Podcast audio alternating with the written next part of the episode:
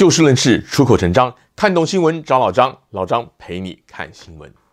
在刚刚过去的这个周末，包括湾区在内的全美各地都出现了规模不小的亚裔走上街头抗议歧视与仇恨犯罪的活动。美国主流媒体啊也都报道了，一时之间，反对针对亚裔的仇恨犯罪似乎也形成了一股巨大的风潮。但与此同时，在许多华人的社交媒体上，也出现了一些不同的讨论，并且也有人拿这一次的亚裔反歧视、反仇恨跟非洲裔的 BLM 运动来相提并论。今天啊，老张就从这些华人朋友的观点来切入，我们来谈谈华裔、亚裔跟非裔平权运动之间的异同。上一次的节目，我曾经提到过，种族歧视其实是一种很复杂的现象。除了肤色、长相、体格差异以外啊，主要反映的其实是经济与政治实力。而同一个族裔能否团结，则是要看族裔内部的文化与价值观。非洲裔在美国有长远的历史，不管祖先是从非洲的哪里来，对于现在的非裔来讲啊，已经没有什么差别了，因为现在的非裔美国人全都是在美国土生土长的。相形之下呀，亚裔当中本来就包括了来自不同国家的人，而不同国家背景的亚裔当中，又有许多是所谓的第一代移民。第一代跟第二代以后的亚裔啊，彼此之间的文化跟思维又有很大的不同，所以说不同背景的亚裔要争取平权的时候，考虑的因素就会比非裔美国人来的复杂得多。就拿我们旧金山湾区的华人来讲好了，过去几天的几场大型的示威抗议活动当中啊，有一些是担任民选官员与社团活跃人士的第一代华人移民所发起的。也有一些啊，是在美国土生土长的所谓 ABC 的民选官员与社团人士所发起的。对于政治比较不敏感的民众来说，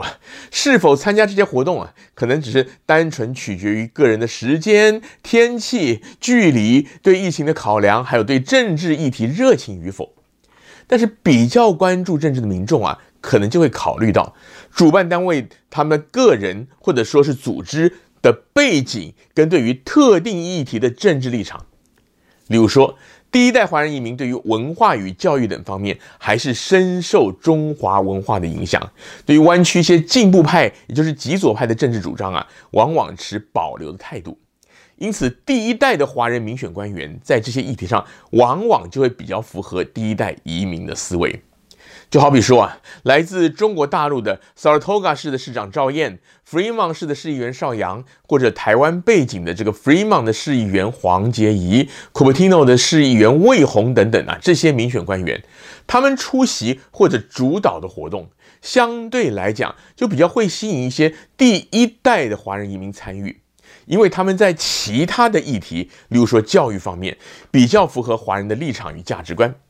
相形之下，土生土长的 ABC 民选官员，好比说加州的州众议员邱幸福、丁佑利、罗达伦等等，虽然他们也在争取亚裔权益的议题上大声疾呼，但是他们在一些重大议题的立场上，往往会与第一代华人的价值观有矛盾，所以有一些第一代的华人移民呢，就不愿意参与他们主导甚至是出席的活动。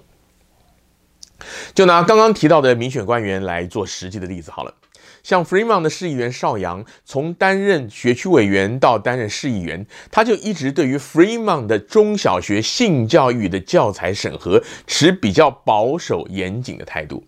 很多第一代华人家长支持他，但也有一些进步派的人士抨击他是过分的保守，甚至啊说他对 LGBTQ 不够友善。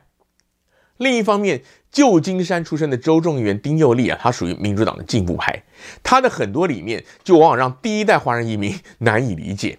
好比说啊，上周四他就提出了一个 AB 一二三八号所谓的步行自由法案，要让随意穿越马路这个事情呢合法化。原因是他认为啊，警察取缔行人穿越马路容易造成危险，而警方也有针对非洲裔等有色人种执法的针对性这样的嫌疑。而除了他以外啊，像刚刚我提到的这个邱幸福、罗达伦，他们在州议会也都支持先前广泛争议的给予特定族裔申请加州公立大学入学优惠的这个 ACA Five 提案。他们虽然也都是华裔，但他们政治主张跟价值观呢，与大多数传统华人移民，特别是第一代，都有很大的差别。不过，对于土生土长、受到旧金山自由主义熏陶的 ABC 选民来说啊，却可可能刚好是投其所好。因为这些民选官员本身他们的保守或进步的立场鲜明，因此尽管反对歧视仇视亚裔，应该是符合所有华人利益的行动。但是在其他议题上持不同立场的民众呢，往往就不愿意出席自己不支持甚至不喜欢的政治人物的场子，以免撞了对方的身世，让这些政治人物乃至于社会大众误以为啊，参加他们主办的活动就是支持他这个人，乃至于他所有的政治主张。简单讲，就是不愿意长他人志气，灭自己威风。另一方面，非裔社群之中当然也会有不同的政治争议，但由于非裔美国人的背景相对来讲比较单一，也比较少有价值观上面的巨大差异，因此在争取平权议题这方面呢，很容易凝聚共识。上一次节目当中，老张提到过，绝对认同华人参与政治活动的必要性。但是对于刚刚提到的部分华人民众对于活动主办者或者台面上发生的政治人物有所疑虑的现象呢，老张觉得这也实在难以避免，因此也只能够呼吁不同立场的政治人物在出席反仇恨、反歧视亚裔的活动时，能够把焦点集中在亚裔的权益，而不要企图。夹带其他的政治理念，好比说，哎，既然是主张亚裔平权呢，那是不是就可以顺便呼吁一下 LGBTQ 性别平权议题之类的？而是应该要尽可能的让这个活动更单纯，就是聚焦在反歧视、反仇视亚裔这样的一个单一诉求，让在其他议题上立场不同的华裔或亚裔啊，能够放心大胆的参加，以展现全体亚裔的力量。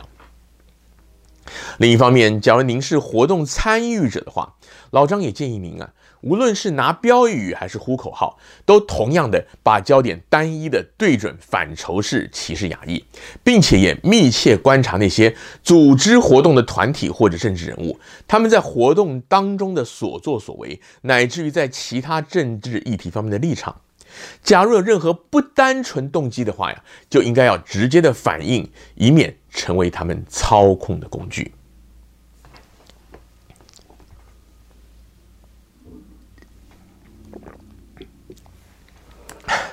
接着，老张要谈的是我们对于亚裔平权与非裔平权应有的态度。大家对于这个 Black Lives Matter，也就是 BLM 运动，应该都已经耳熟能详了。但是对于这项运动的认知呢，却往往还是有巨大的差异。好，老张呢，跟很多中文媒体一样，都把这个 BLM，也就是 Black Lives Matter，翻译成为“黑人的命也是命”。但我也了解，有很多华人，特别是习惯于把事情简称简化的中国大陆来的华人朋友，是把这个 BLM 称为“黑命贵”。从而也有人衍生出了“黄命贵”这样一词来称呼现现在的这个亚裔平权运动。老张为什么特别把这个拿出来讲呢？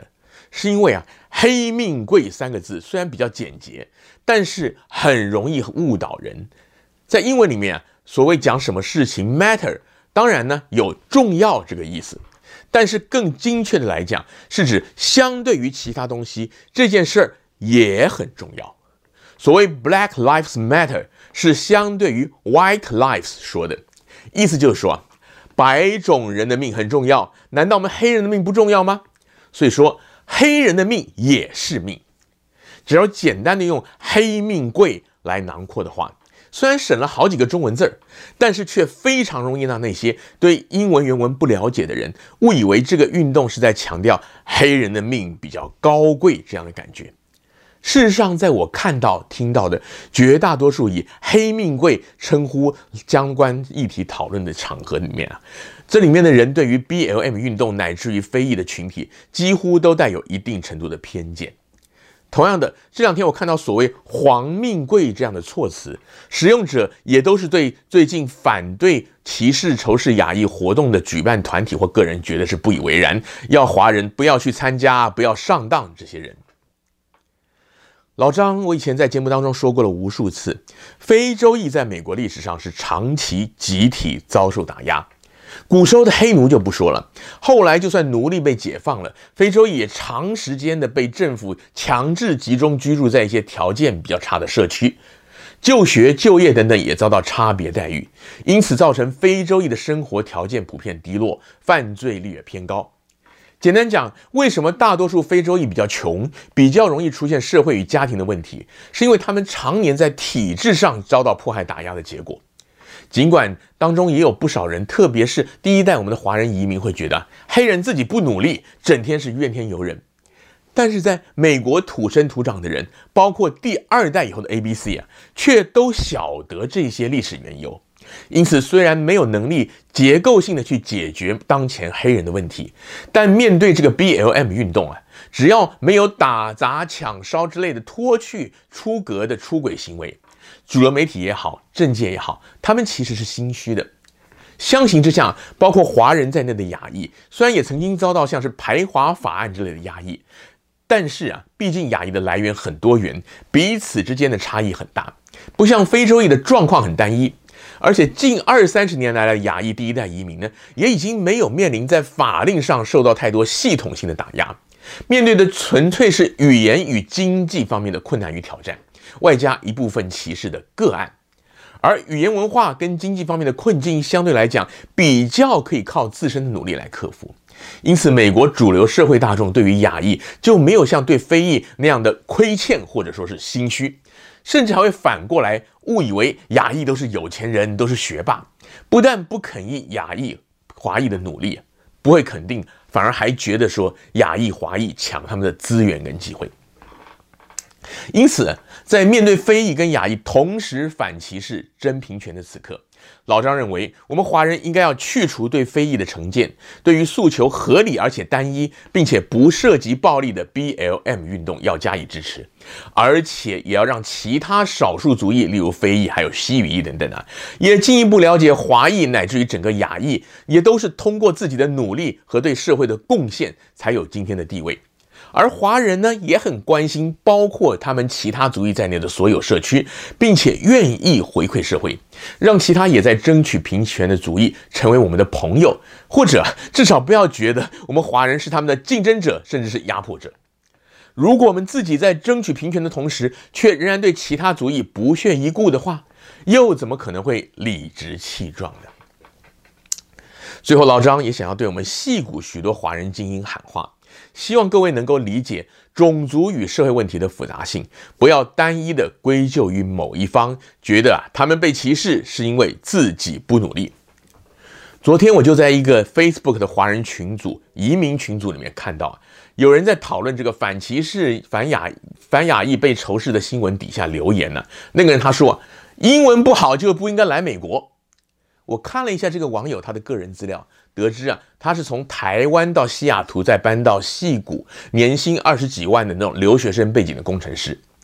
我想对这位网友乃至于其他有类似想法的华人说的是：